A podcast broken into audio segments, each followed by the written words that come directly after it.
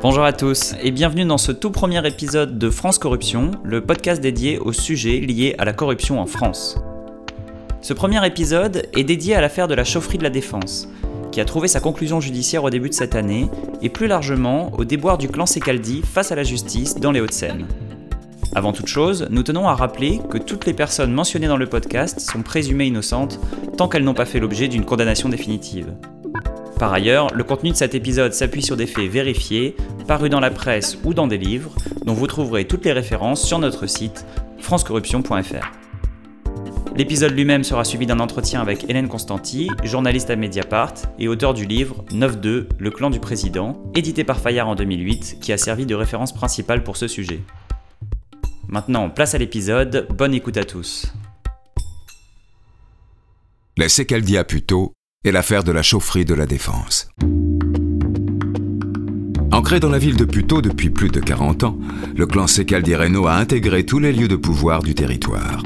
Mairie, conseil général, établissement public et même l'Assemblée nationale et le Sénat. La puissance économique du quartier d'affaires de la Défense a permis de satisfaire toutes les ambitions de la famille Secaldi.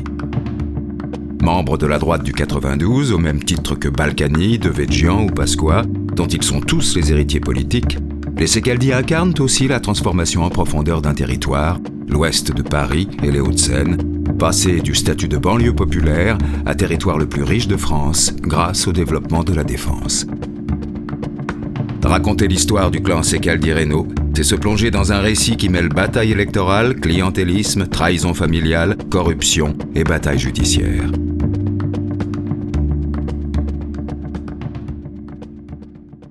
Chapitre 1 L'ascension de Charles Secaldi Reno. Interactualité Jean-Claude Turgeman. Ah plutôt c'est la justice maintenant qui va devoir trancher. Le drame qui s'est déroulé entre 5 et 6 heures du matin autour des panneaux électoraux des municipales a fait, vous le savez sans doute maintenant, un mort et plusieurs blessés dont un se trouve dans un état grave. En présence, deux versions, celle de M. Secaldi Renault, le maire sortant de Puteaux, et celle de M. Dardel, son prédécesseur à la mairie. Une fusillade à la sortie de Paris, des méthodes de mafieux pour une élection municipale, que s'est-il passé pour en arriver là? Pour comprendre le contexte de cet extrait du journal radiophonique de février 71, il faut revenir un peu en arrière.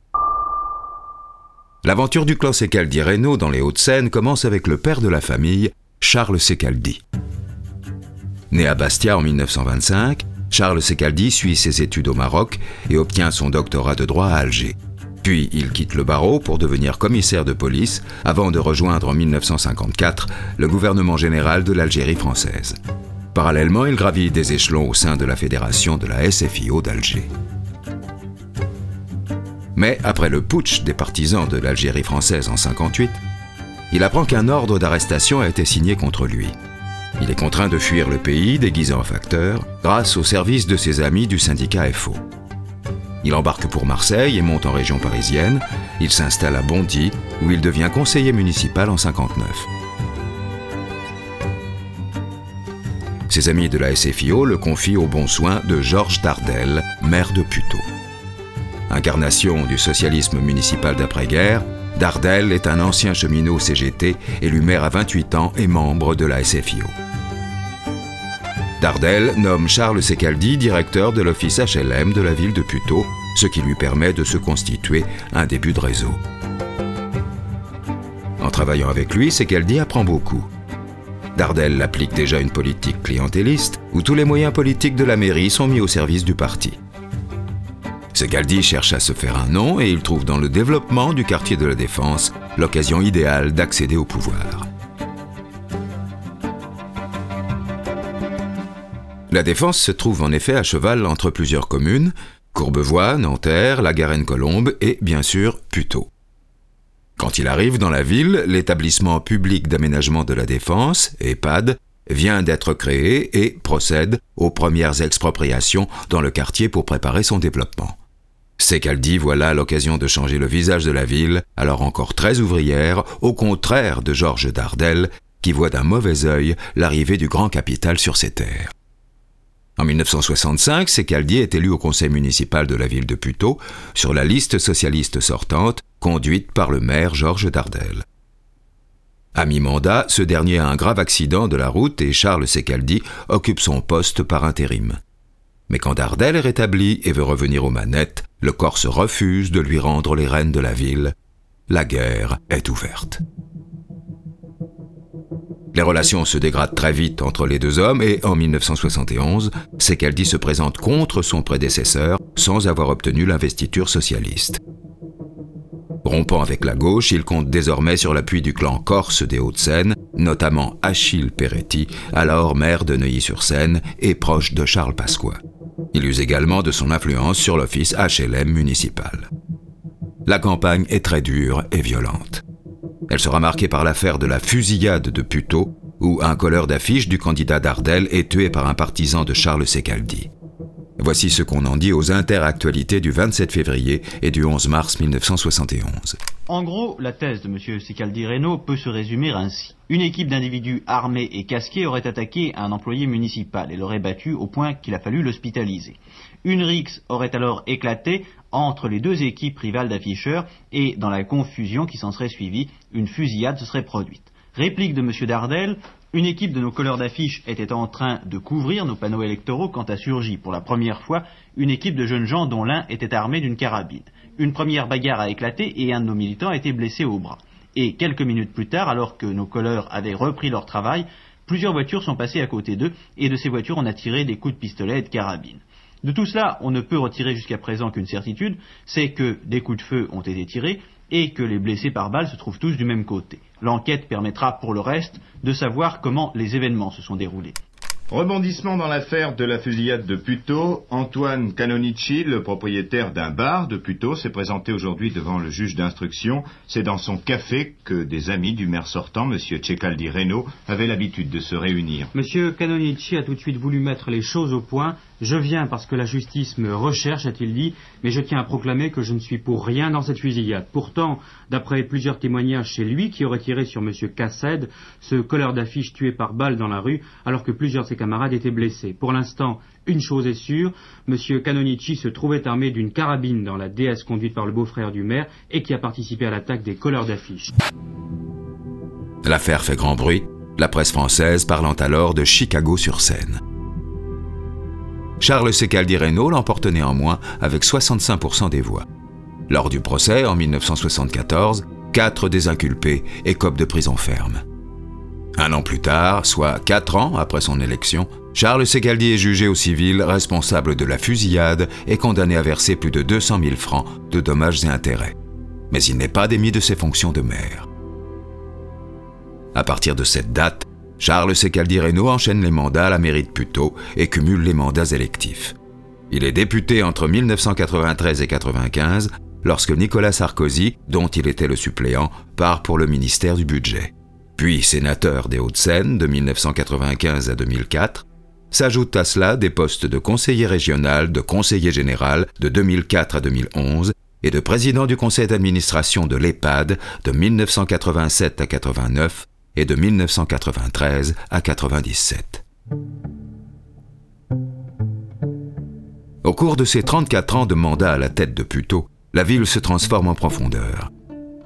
Après avoir été une banlieue ouvrière, elle devient, comme de nombreuses communes du département à la même période, l'une des plus aisées de l'ouest de Paris, notamment grâce aux taxes perçues sur la défense, plus grand quartier d'affaires d'Europe qui génère des millions d'euros de taxes professionnelles. Cette aisance financière a permis à Puteaux de disposer entre autres d'un contingent de plus de 1500 employés municipaux pour environ 40 000 habitants et de 5000 logements sociaux bien au-delà des 20% exigés par la loi Solidarité et Renouvellement Urbain. Cela alimente un clientélisme que Secaldi revendique lui-même explicitement. Voici un extrait du documentaire de 2015 Il était une fois dans l'Ouest, le roman noir des Hauts-de-Seine de Jean-Charles Degnaud. Au micro, Charles Secaldi. Le maire, quel est son moyen d'être élu? C'est de séduire l'électeur c'est peut-être aussi euh, de rendre des services euh, individuels. Souvent, celui qui a obtenu un service a l'honnêteté de, de, rendre ce service, mais ce n'est pas une certitude. Par conséquent, le clientélisme est un complément de la politique, mais il ne se substitue pas à la politique. Ce que veulent voir les gens, c'est si la ville est propre, si elle est embellie, si elle est fleurie, si elle est moderne, si elle est enrichie, et si l'impôt diminue au lieu d'augmenter. Christophe Grébert. Avec euh, les moyens de votre ville, euh, vous allez euh, acheter des voies. Alors ça passe par l'attribution de logements sociaux. Euh, ça passe par tout un tas d'autres avantages, euh, les places en crèche, euh, les cadeaux, les invitations, les, et les manifestations organisées avec des banquets extraordinaires. On a beaucoup connu ça à Puteaux, euh, qui a eu certaines années un budget cocktail, réception, plus élevé que celui de la ville de Paris. Charles Secaldi. En obtenant de l'EHPAD qui construisent à Puteaux encore plus de mètres carrés de bureaux qu'à Courbevoie, j'ai effectivement fait rentrer dans Puteaux la diligence pleine d'or. La méthode de Charles Secaldi est bien rodée. C'est dans ce contexte que nous en venons à la deuxième partie de notre récit.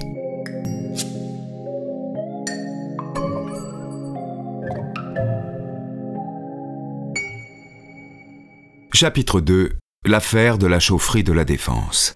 Un mort, 59 blessés, tout un quartier sinistré. Nous l'avons vu dès hier, les dégâts sont considérables dans le quartier de la Défense à Paris après l'explosion de la centrale thermique de Courbevoie. Tous les habitants ont été extrêmement choqués par cette explosion provoquée, je vous le rappelle, par une fuite de gaz. Marie-Laure Bonnemain et Dominique Sizinski y sont retournés ce matin. À Courbevoie, ce matin, la vie a repris son cours normal, mais on ne peut s'empêcher de regarder ahuri les dégâts provoqués par cette explosion. Les ouvriers de la centrale sont revenus sur les lieux et se sont remis au travail. La chaufferie qui vient d'exploser en cette année 1994, c'est celle qui alimente Courbevoie et le quartier de la Défense. Et c'est l'occasion de nous intéresser à l'un des mandats détenus par Charles Secaldi, celui de directeur du syndicat mixte de chauffage urbain de la Défense, ou SICUDEF, qu'il préside dans les années 80. En 1998, le SICUDEF ouvre un appel d'offres pour renouveler le marché du chauffage et de la climatisation de la Défense. Depuis 30 ans, c'est Climadef qui avait la concession de ce très gros marché. La chaufferie de la Défense approvisionne 12 000 appartements et plus de 2 millions de mètres carrés de bureaux. Après la concession du réseau de chaleur de la ville de Paris, la Défense constitue la deuxième concession de chauffage urbain de France, avec un chiffre d'affaires par an d'environ 200 millions de francs, soit un peu plus de 30 millions d'euros. Ce marché très lucratif donne donc lieu à un appel d'offres, comme l'exige le Code des marchés publics en France. En octobre 2000, sept candidatures sont déposées au siège de la CICUDEF.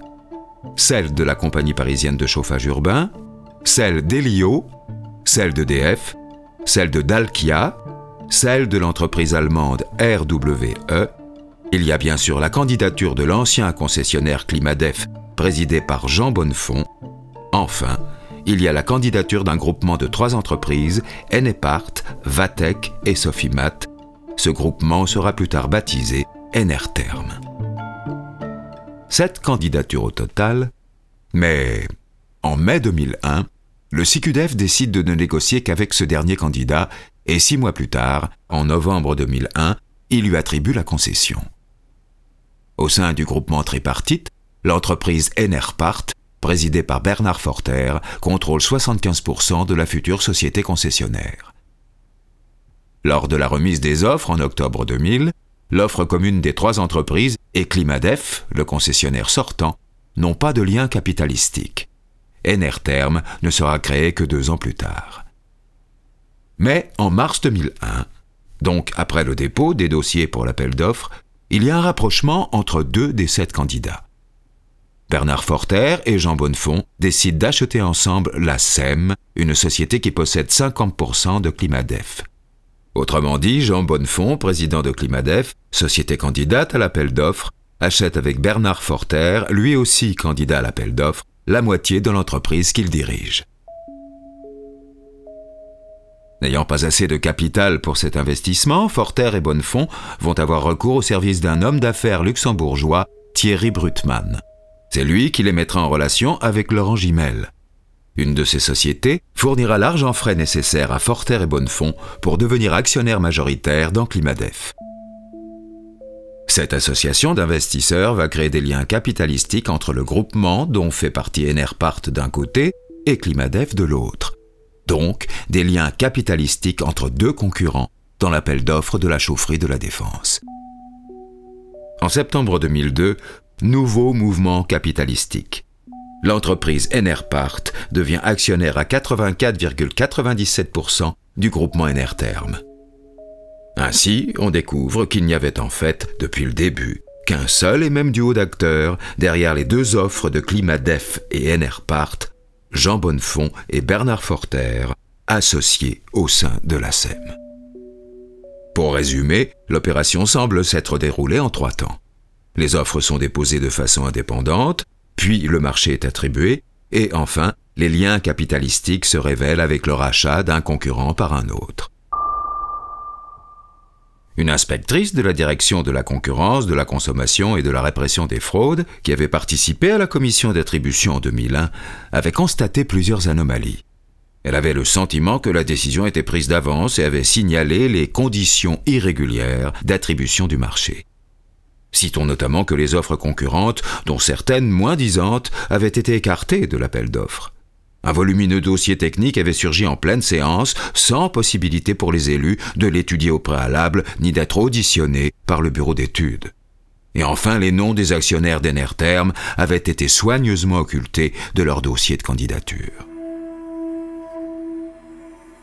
Sur cette base, une information judiciaire est ouverte en juin 2002.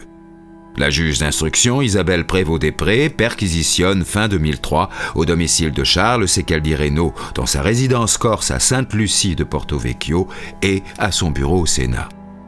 Quelques mois plus tard, en avril 2004, elle poursuit ses investigations dans le bureau de Joël Secaldi, la fille de Charles, à l'Assemblée nationale. Très vite, la justice soupçonne le trio constitué par Jean Bonnefond, Bernard Forter et Antoine Benetti, un ancien conseiller municipal de Puteaux et proche de Secaldi, d'avoir façonné le marché de manière à écarter les candidatures indésirables et à s'assurer qu'Enerterm emporte le marché. Les offres de l'entreprise allemande RWE et celles de Climadef, l'ancien concessionnaire, seraient en fait des offres de couverture destinées à simuler une concurrence. L'intermédiaire luxembourgeois Thierry Brutmann, à qui les repreneurs refusent de payer la commission pour son rôle de conseiller de Jean Bonnefond, explique notamment aux enquêteurs que Bonnefond et Forter se savaient sûrs d'emporter le marché de la chaufferie grâce à leur lien avec Charles Secaldi. Le tout-puissant patron du syndicat mixte se retrouverait donc ainsi placé au cœur d'un pacte de corruption. Il est soupçonné d'avoir perçu une commission de 5 millions de francs, environ 770 000 euros, versée en liquide par Laurent Gimel à Antoine Benetti, proche de Secaldi, qui faisait office d'intermédiaire.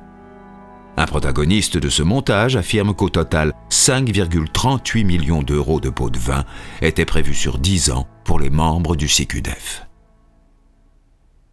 En 2004, Charles Secaldi Reynaud est obligé de s'écarter de la vie politique pour des problèmes de santé.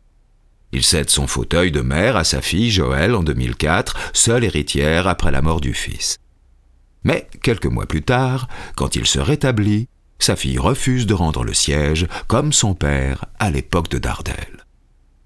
Il faut dire que derrière Joël Secaldi Reynaud, il y a l'UMP et son chef de l'époque, Nicolas Sarkozy, qui n'a pas oublié qu'en 1995, quand il était ministre du Budget et qu'il avait laissé son fauteuil de député à Secaldi père, ce dernier n'avait accepté de le lui rendre qu'en échange d'un siège de sénateur. Christophe Grébert, journaliste et figure locale de l'opposition au Secaldi, auteur du blog monputo.com, explique ainsi à Mediapart. L'UMP a dit à Joël si tu veux garder le soutien de l'UMP et ton poste de député suppléante de Sarkozy, tu restes maire de Puteaux et tu écartes ton père. Donc elle été tiraillée entre le respect et l'obéissance au père d'un côté, ses intérêts financiers et sa situation d'élu conditionnée par l'UMP de l'autre à la fidélité au père, elle a préféré son poste de député-maire avec l'argent à la clé. Trahi par sa fille de la même façon qu'il a lui-même trahi son prédécesseur, Charles Secaldi digère mal la nouvelle. Et il s'en prend désormais publiquement à sa fille, allant jusqu'à l'accuser de n'avoir ni les qualités morales, ni les qualités physiques et intellectuelles pour le poste, et de mentir depuis qu'elle parle. Écoutons un extrait d'envoyé spécial. Cette fille qu'il a façonnée, aujourd'hui, il la renie. Est-ce que sans vous, votre fille serait mère de jamais de la vie. C'est rien du tout. On l'aurait même pas prise comme, euh, comme conseiller municipal. Une fille qui, n'est- qui ne s'est pas faite par elle-même, qui a été fabriquée et installée, qui n'a eu qu'à s'asseoir. Christophe Grébert explique dans le même reportage La fille, euh, quelque part, euh, l'a trahi, puisque euh, une fois qu'elle était en place, euh, elle a tout de suite euh, écarté le père de toute fonction à la mairie. Il y a même eu d'épisodes incroyables où euh, le, maire, euh, Joël Secadireno, a changé à son arrivée euh, les serrures de son bureau et des- de son cabinet à la mairie pour que le père ne puisse plus rentrer. Donc dès qu'elle est arrivée, elle a changé les serrures, ce qui fait que le père est arrivé pour, pour entrer et il s'est retrouvé à la porte. Il y a même eu des épisodes où le père a été mis à la porte, menu militari, par des employés municipaux sur ordre de sa fille. Dès lors, les conseils municipaux de la ville de Puteaux sont l'occasion de plusieurs scènes de famille en public. En voici un petit aperçu. Il faut dire les choses telles qu'elles sont. Les arcades, c'est mon, c'est mon idée.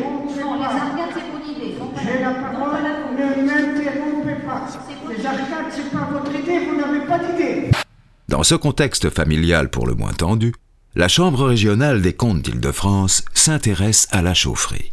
Elle publie en 2006 un rapport d'observation sur les comptes des années 1998-2003 du CICUDEF et pointe les dysfonctionnements du syndicat.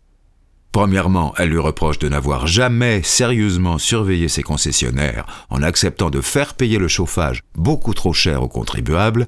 Deuxièmement, elle souligne dans ce contexte une rentabilité opérationnelle particulièrement élevée de la chaufferie de 27%, soit le double de la moyenne du secteur, pour un chiffre d'affaires de 35 millions d'euros. En 2007, l'enquête progresse. Charles Secaldi Reynaud est mis en examen pour corruption. Bientôt, l'affaire de la chaufferie et de Charles va s'étendre et venir éclabousser aussi sa fille, Joël.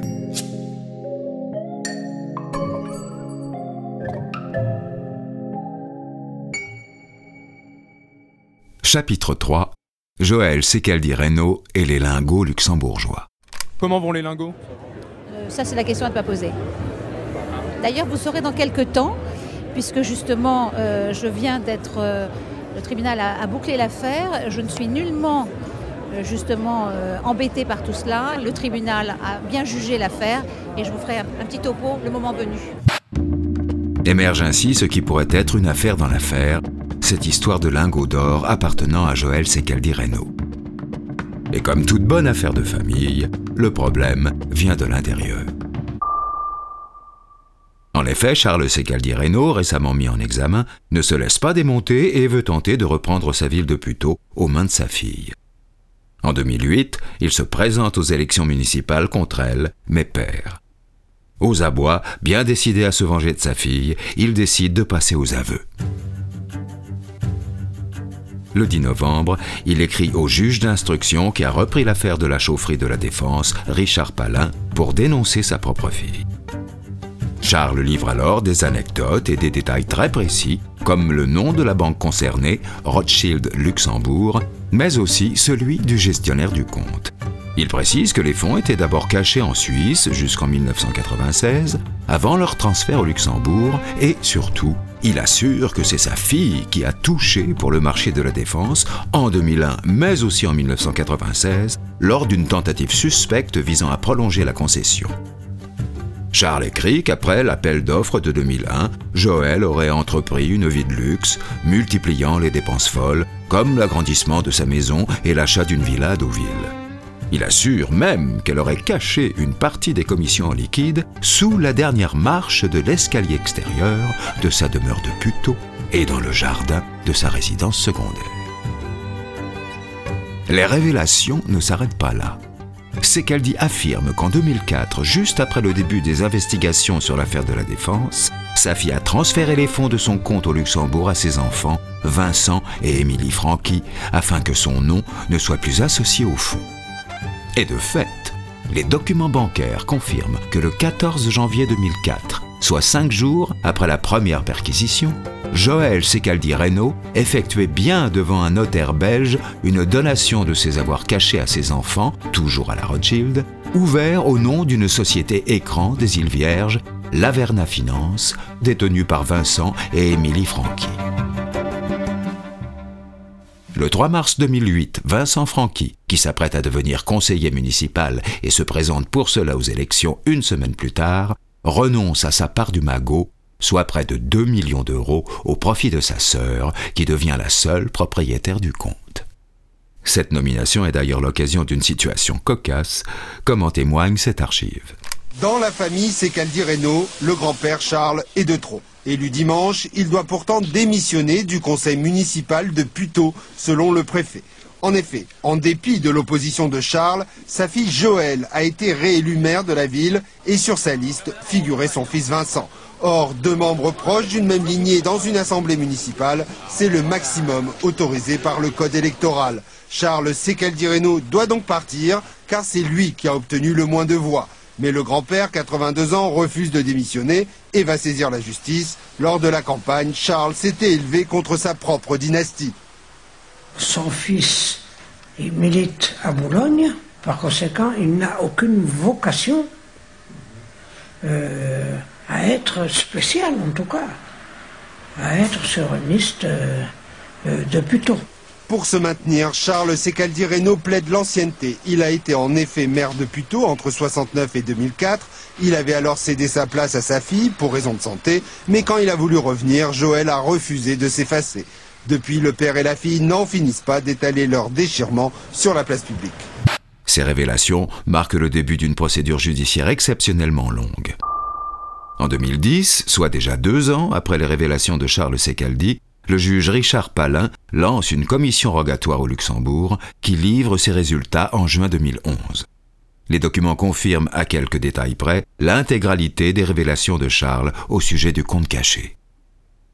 Joël Secaldi Reynaud est bel et bien devenue cliente de la banque Rothschild de Luxembourg en septembre 1996. Plusieurs rendez-vous ont eu lieu, dont l'un en présence de son père, d'autres en compagnie de Pierre Giudicelli, architecte corse, actif à Puteaux et grand ami de la famille. Ce dernier raconte aux policiers que Joël est venu le trouver car elle voulait transférer ses avoirs suisses. L'architecte dispose d'un compte non déclaré chez Rothschild. Ils font ensemble un voyage en voiture à Genève pour récupérer une enveloppe de cash auprès du gestionnaire de fortune qu'ils déposent ensuite à la banque au Luxembourg. En plus de ce transfert en liquide, Joël Secaldi Reynaud bénéficie juste après l'ouverture du compte de plusieurs versements totalisant 3 millions d'euros. Sur le formulaire, elle écrit qu'il s'agit d'un héritage de grand-mère. La banque Rothschild ouvre le compte au nom d'une coquille baptisée Dronley Investment, immatriculée aux îles Vierges britanniques. Sur les relevés bancaires, les enquêteurs découvrent quatre versements suspects en 2000 et 2001. Il y a un virement de 305 000 euros réalisé depuis un compte belge par une société des îles Vierges, Naomi Equities, et trois remises de cash de 454 000 euros effectuées par Eric Cardon, le commercial de la Rothschild dont dépend Joël.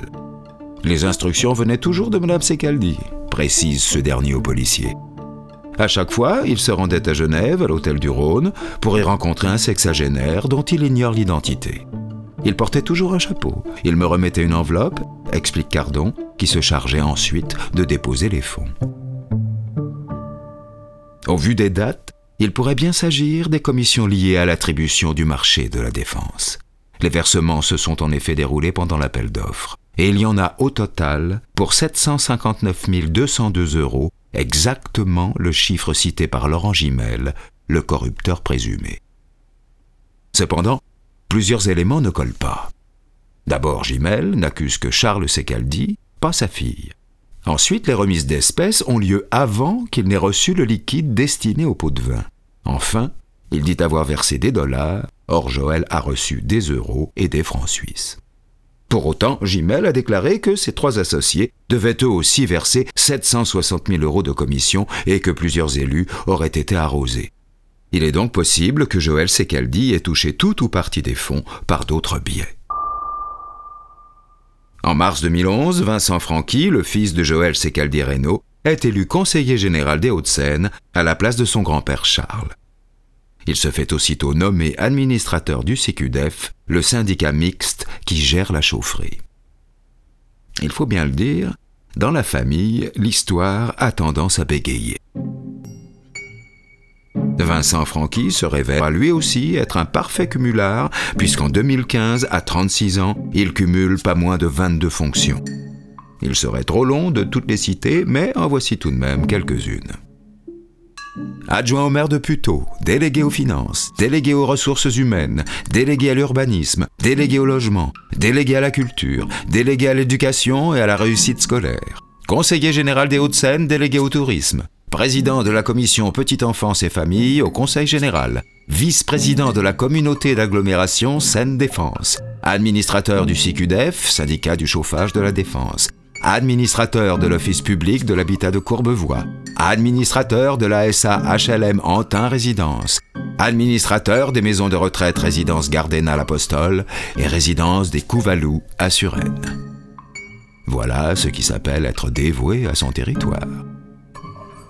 Mais laissons un instant de côté Vincent Franqui. Toujours en 2011, le 1er août, le juge Palin auditionne Joël Secaldi-Reynaud sous le statut de témoin assisté. L'interrogatoire est très courtois, le magistrat commence par annoncer à Joël qu'il n'enquête qu'à cause de l'insistance de son père. Il ajoute qu'il n'a pas l'intention d'aller au-delà des termes de notre saisine et de la période de référence que nous avons définie, c'est-à-dire 2000-2005. En clair, le juge Palin renonce par avance à s'intéresser à la fraude fiscale ou à une éventuelle corruption autre que celle du chauffage de la défense, alors qu'il pourrait tout à fait signaler au procureur de nouveaux délits découverts en cours d'instruction. Joël Sicaldi nie en bloc les accusations de corruption et explique que les fonds viennent de l'héritage d'une grand-mère décédée qui était auparavant logée dans une fiducie à Genève, gérée par un certain Georges Tillman, décédé lui aussi. Ce serait sur les conseils de son père qu'elle aurait transféré ses avoirs au Luxembourg en 1996, ce que Charles Secaldi dément. Le magistrat croit Joël sur parole, alors que la thèse de l'héritage est formellement démentie par Charles, et que de plus la grand-mère était institutrice et donc avait assez peu de raisons d'être millionnaire, et alors qu'il n'a aucun moyen de vérifier l'origine ni la destination finale des fonds, puisqu'il n'avait pas demandé les relevés bancaires antérieurs à 2000 et postérieurs à 2005. On notera par ailleurs que les aveux de Joël Secaldi reviennent à reconnaître une fraude fiscale, mais cela ne pose pas de problème au magistrat puisque le Luxembourg a exigé que les documents bancaires ne soient pas utilisés par la justice française pour autre chose que la saisine initiale. Le 5 août 2011, quatre jours seulement après son audition, le juge Palin clôt l'enquête et demande aux policiers d'interrompre immédiatement les investigations qu'il avait demandées sur les gestionnaires du compte bancaire à la Rothschild. Puis, il part siéger sous le soleil de Tahiti. En effet, un mois avant l'interrogatoire de Joël, Richard Palin est promu vice-président du tribunal de Papette, chef-lieu de Polynésie française. Cela pourrait-il expliquer son manque de curiosité dans l'enquête? Le 19 octobre 2011, le canard enchaîné révèle que Joël Secaldi Reynaud a été entendu en août comme témoin assisté dans l'enquête sur l'affaire de la chaufferie. Joël Secaldi annonce porter plainte contre le journal pour dénonciation calomnieuse. Et la semaine suivante, surprise. Ça se passe à Puteaux. Puteaux, c'est à côté de Paris, vous le savez. Et la députée maire de Puteaux, c'est elle, cette jeune femme. Elle s'appelle Joël Secaldi Reynaud. Et hier, elle ouvre le canard enchaîné et elle découvre ceci, un article où eh bien, le canard enchaîné la met en cause dans une affaire de pot de vin. Alors, qu'est-ce qu'elle fait? Il bah, faut bien trouver une solution. eh bien, elle a fait acheter les 600 exemplaires de, la ville de Puteaux. Et il y a eu menace sur les kiosquiers pour qu'ils ne se réapprovisionnent pas. Et ceux qui ont été réapprovisionnés bah, ont un petit peu peur, ils les ont carrément pas mis euh, dans l'étalage. Voilà, c'est une bonne méthode. Le canard révèle en effet que dans la matinée du 19 octobre, tous les exemplaires de l'hebdomadaire disponibles chez les marchands de journaux de Puteaux ont été achetés. 600 exemplaires disparaissent. Pendant ce temps, la justice poursuit son cours de plus en plus chaotant. En novembre 2011, l'affaire remonte au procureur général de Versailles, qui se montre en effet très sévère envers le juge Richard Palin, dont il estime qu'il ne peut bien évidemment invoquer sa prochaine mutation professionnelle pour refuser de procéder à des actes complémentaires. Un an plus tard, en novembre 2012, la Chambre d'instruction ordonne la réouverture de l'enquête, notamment au sujet du compte de Joël Secaldi. Elle est convoquée par le nouveau juge chargé de l'affaire, Jean-Michel Bergès, en juin 2013. Face au juge, pour justifier la fortune de sa grand-mère, institutrice en Corse, Joël Secaldi indique qu'elle la tenait de son beau-père, ministre plénipotentiaire dans les pays de l'Est au début du siècle dernier. L'argent étant dissimulé en Suisse, il aurait fait l'objet d'un don informel, non mentionné dans l'héritage. Malheureusement, elle ne dispose pas du moindre document qui puisse confirmer ses dires, et son gestionnaire de fortune suisse est décédé. Elle indique par ailleurs que cet argent appartient désormais à sa fille Émilie Franqui et que les fonds ont été rapatriés dans une banque française dont elle promet de communiquer le nom. Durant l'année 2014, le retour des deux commissions rogatoires ordonnées par le nouveau juge Bergès annonce que l'employeur du gestionnaire de fortune suisse, Georges Tillman, de la société Fiducor, n'a retrouvé aucun dossier au nom de Joël Secaldi-Reno et de sa grand-mère. La théorie de l'héritage familial ne tient donc pas. Mais, à contrario, à la fin de l'année 2014, le dernier rapport des policiers de l'Office central contre la corruption et les infractions financières et fiscales conclut qu'aucun élément de l'enquête ne laisse supposer que les fonds de Mme Secaldi Reno au Luxembourg provenaient des pots de vin en dollars que Laurent Gimel dit avoir versés pour obtenir le marché du chauffage de la défense. Il faudra attendre septembre 2015 pour que de nouvelles révélations soient apportées dans l'affaire par Mediapart. Voici un extrait du journal de M6 du samedi 20 septembre. Après les mères en colère, une mère dans la tourmente, celle de Puteaux. Joël Secaldi Reynaud, cet élu Les Républicains aurait, selon le journal Mediapart, caché des lingots d'or et du liquide dans une banque au Luxembourg pour un total de 3 millions d'euros. Elle aurait rapatrié l'argent en France en 2008. Selon Mediapart, l'ancien compte caché au Luxembourg de Joël Secaldi a été vidé en 2008 juste avant la dénonciation de son père. Un homme au nom inconnu, mandaté par Joël, aurait effectué un retrait de 102 lingots d'or pour une valeur de 2 millions d'euros à l'époque et de 865 300 euros en liquide. L'année suivante, en mai 2016, le parquet de Nanterre donne suite aux révélations de Mediapart en ouvrant une enquête préliminaire contre X pour fraude fiscale et blanchiment de fraude fiscale. Sans prévenu officiel, l'enquête s'étend à tout le clan Secaldi, mais c'est surtout Émilie Franqui la fille de la mère, qui est dans le viseur de la justice. En mars 2017, les policiers de l'Oc-Elsif perquisitionnent les domiciles de Joël Secaldi Reno et de sa fille Émilie Franqui. Ils sont à la recherche des lingots et du cash. L'enquête progresse sans nouvelles révélations aux yeux du grand public. Deux ans plus tard, la nouvelle tombe. Le 18 juillet 2019, Charles Secaldi Reno décède trois semaines avant la clôture de l'instruction. L'un des principaux accusés de l'affaire de la chaufferie de la défense disparaît, et avec lui, la possibilité de faire toute la lumière sur l'affaire. Pour autant, le 2 août, le ministère public requiert quand même le renvoi en correctionnel de cinq dirigeants d'entreprise pour corruption et abus de biens sociaux. Parmi les prévenus figurent Bernard Forter, Jean Bonnefond et Antoine Benetti, désormais âgés respectivement de 81, 96 et 67 ans. Quatre mois plus tard, le parquet de Nanterre ouvre une information judiciaire pour fraude fiscale aggravée et blanchiment de fraude fiscale aggravée dans l'affaire des lingots. Joël Secaldi est mis en examen. Parallèlement, l'instruction de l'affaire de la chaufferie de la Défense avance et approche enfin de son terme. Le 21 septembre 2020, la 15e chambre du tribunal de Nanterre décide du renvoi de l'affaire de la chaufferie à janvier 2021, car le juge en charge du dossier est déclaré positif au Covid-19. En janvier 2021, quand l'audience peut enfin reprendre au tribunal correctionnel de Nanterre, il tourne au fiasco. Dès le premier jour, le président du tribunal, Olivier Protard, fait droit aux demandes des avocats des cinq prévenus d'annulation de la procédure engagée dès 2001. Il évoque un délai non raisonnable qui a privé les prévenus de la capacité de se défendre et du droit à un procès équitable. Après 19 ans, 7 mois et 7 juges d'instruction, l'affaire se termine en queue de poisson. Jérôme Carsanti, l'avocat d'Anticor qui s'était constitué partie civile dans l'affaire, affiche sa déception. Même si je la comprends sur le fond, c'est une décision très surprenante. On paye ici la faiblesse de la lutte contre la corruption durant des années. Qu'en est-il de Joël Secaldi-Reno Mise en examen le 2 décembre 2020 pour blanchiment de fraude fiscale aggravée, elle est toujours soupçonnée d'avoir transmis des fonds non déclarés à sa fille. Le parquet de Nanterre indique qu'elle est placée sous contrôle judiciaire. La justice poursuit son cours.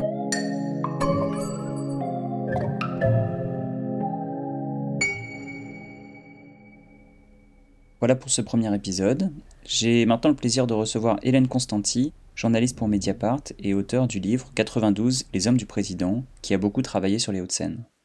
Hélène Constanti, en quoi le parcours de Charles Sekeldi est-il emblématique pour vous de la transformation de ce département sous l'influence d'hommes politiques de droite de sa génération? Oui, l'histoire de, Charles Secaldi Reynaud s'inscrit vraiment dans, l'histoire politique des Hauts-de-Seine. L'objet du livre que j'ai coécrit avec Pierre-Yves Lotrou en 2007, le clan du président, l'année où Nicolas Sarkozy a été élu. Ce qui nous a vraiment intéressé, c'est de, comprendre dans quelle ambiance, dans quel contexte, avec quel parrain euh, Nicolas Sarkozy avait appris la politique. L'histoire de Puteaux est vraiment emblématique de ce qui s'est passé dans ce département, de la transformation d'un département qui, dans les années qui ont suivi la Seconde Guerre mondiale, était encore très ouvrier, c'était encore pour une bonne part la banlieue rouge de Paris. On a du mal à l'imaginer aujourd'hui, mais euh, le long de la Seine, il y avait toutes les usines euh, automobiles. Vous aviez bien sûr euh, Renault à, Billancourt. Vous aviez, je crois que c'était deux Dion Bouton, cette vieille marque automobile qui était basée à Puteaux. Il y avait Citroën à Levallois. Tous les petits ateliers de mécanique qui tournaient autour, à la défense aussi, hein, c'était bourré de petits ateliers de mécanique qui étaient sous-traitants. Enfin voilà, il y avait toute cette, cette activité industrielle qui a complètement disparu maintenant et qui a été euh, totalement transformée à partir des années 70-80, donc au moment où, Charles Secaldi Reynaud prend le pouvoir à Puteaux, et dans les années qui ont suivi, au moment où Charles Pasqua prend le pouvoir dans le département, où Nicolas Sarkozy prend le pouvoir à Neuilly, Patrick Balkany euh, prend le pouvoir à Levallois, euh, Patrick Devedjian à Antony, voilà, il y a toute une génération de ce qu'on a appelé à l'époque les Pasquas Boys, puisque c'est vraiment Pasqua qui les a lancés en politique, qui les a lancés justement à la conquête de ces villes qui étaient encore des villes ouvrières tenues par le Parti communiste. Donc ça a été la grande épopée, ça, des années 80 euh, dans les Hauts-de-Seine, avec euh, des hommes de droite qui ont progressivement euh, conquis des, villes et qui ont également pris le pouvoir au département. Et puis c'est pas n'importe quel département évidemment, hein, puisque c'est le, département le, plus riche de France après Paris, qui a un statut un petit peu particulier la, conquête du pouvoir et l'exercice du pouvoir de Charles Secaldi plutôt s'inscrit vraiment dans ce, dans ce contexte-là de, d'une droite sans complexe qui prend le pouvoir dans les Hauts-de-Seine et avec des méthodes bien particulières. Et justement, quel rapport euh, entretenait Charles Secaldi avec ces autres figures du département, notamment les Balkany, mais aussi Charles Pasqua Charles Sicaldi Reynaud, il a vraiment été le premier en fait. Hein. Il est plus âgé que tous ceux qu'on a cités tout à l'heure. Il prend le pouvoir à plutôt euh, dès 1971. Il va appliquer des méthodes qui vont être ensuite appliquées par les autres. Mais il aura toujours un statut euh, un petit peu à part, un peu électron libre.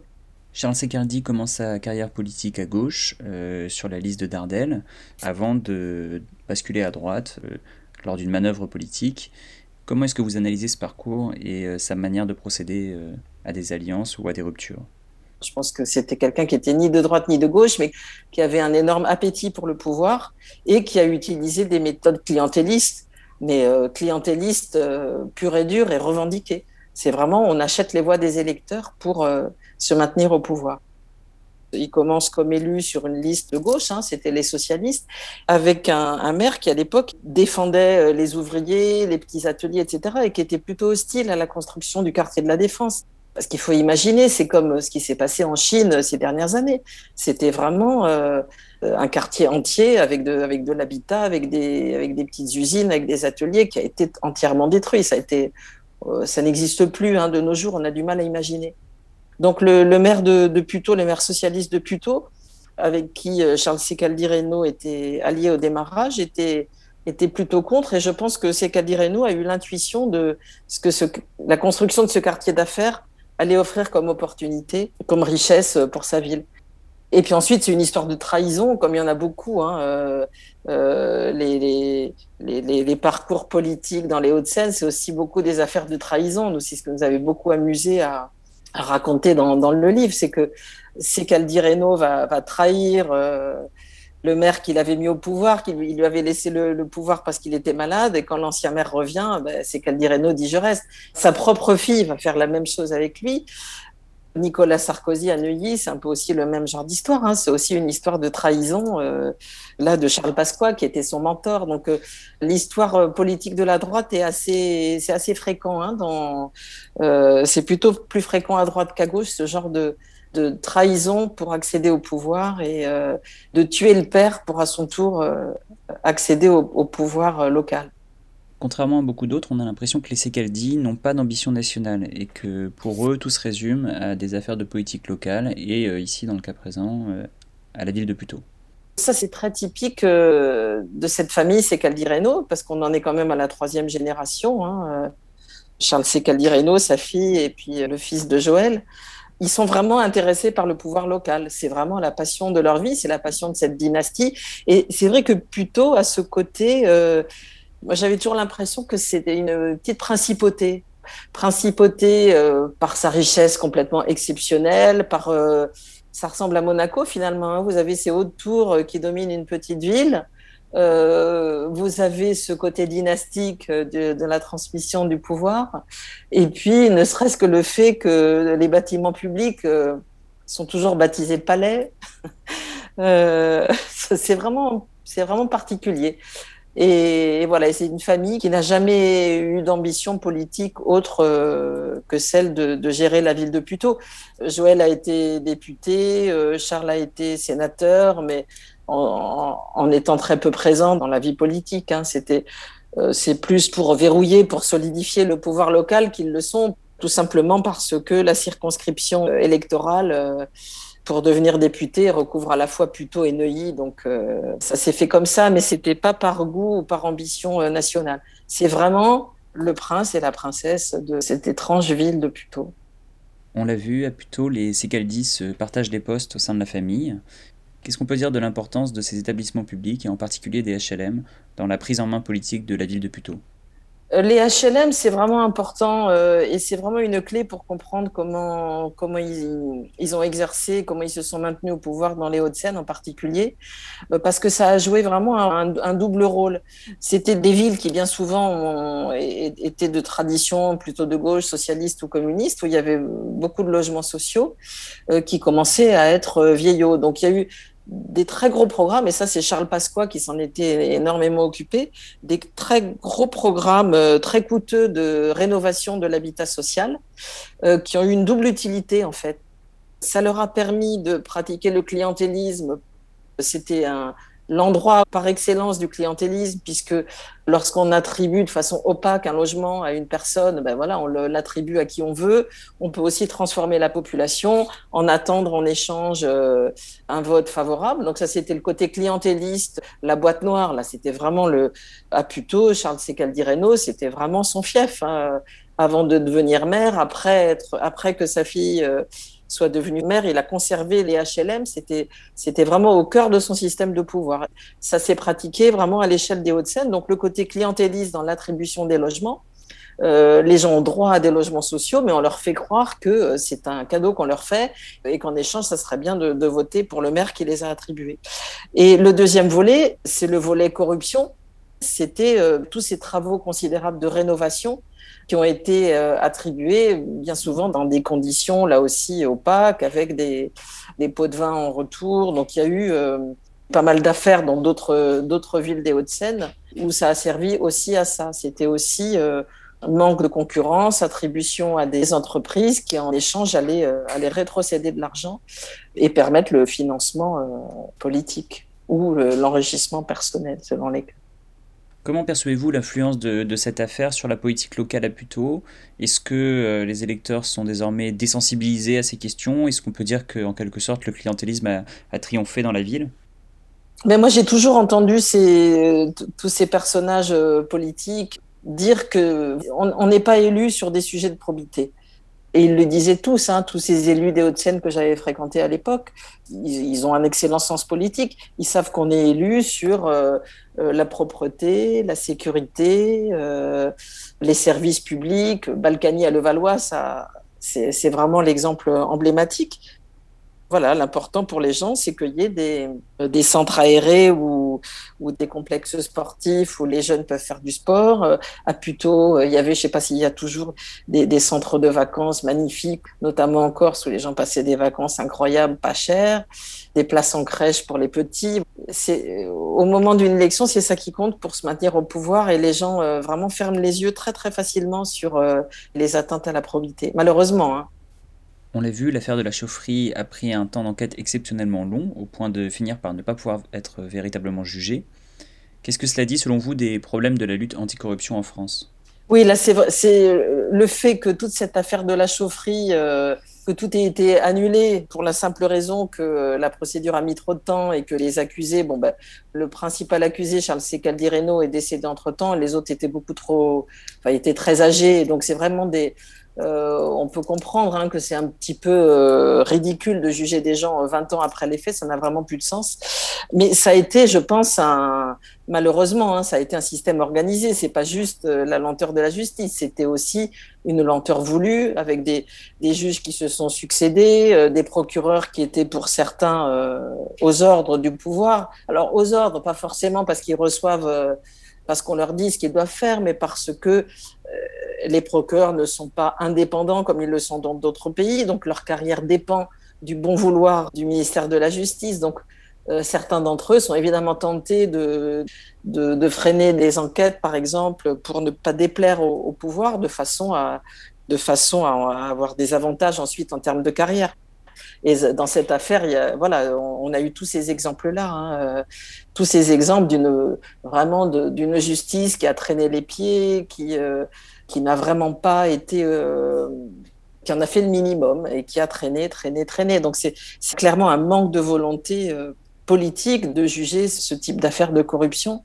Et ça, on le constate malheureusement partout, partout en France et depuis longtemps. Et c'est alors ça a un petit peu changé avec la création du parquet national financier euh, où là au moins il y a eu un affichage, une volonté euh, et des choix de magistrats qui, qui en veulent et qui ont rendu des jugements vraiment forts.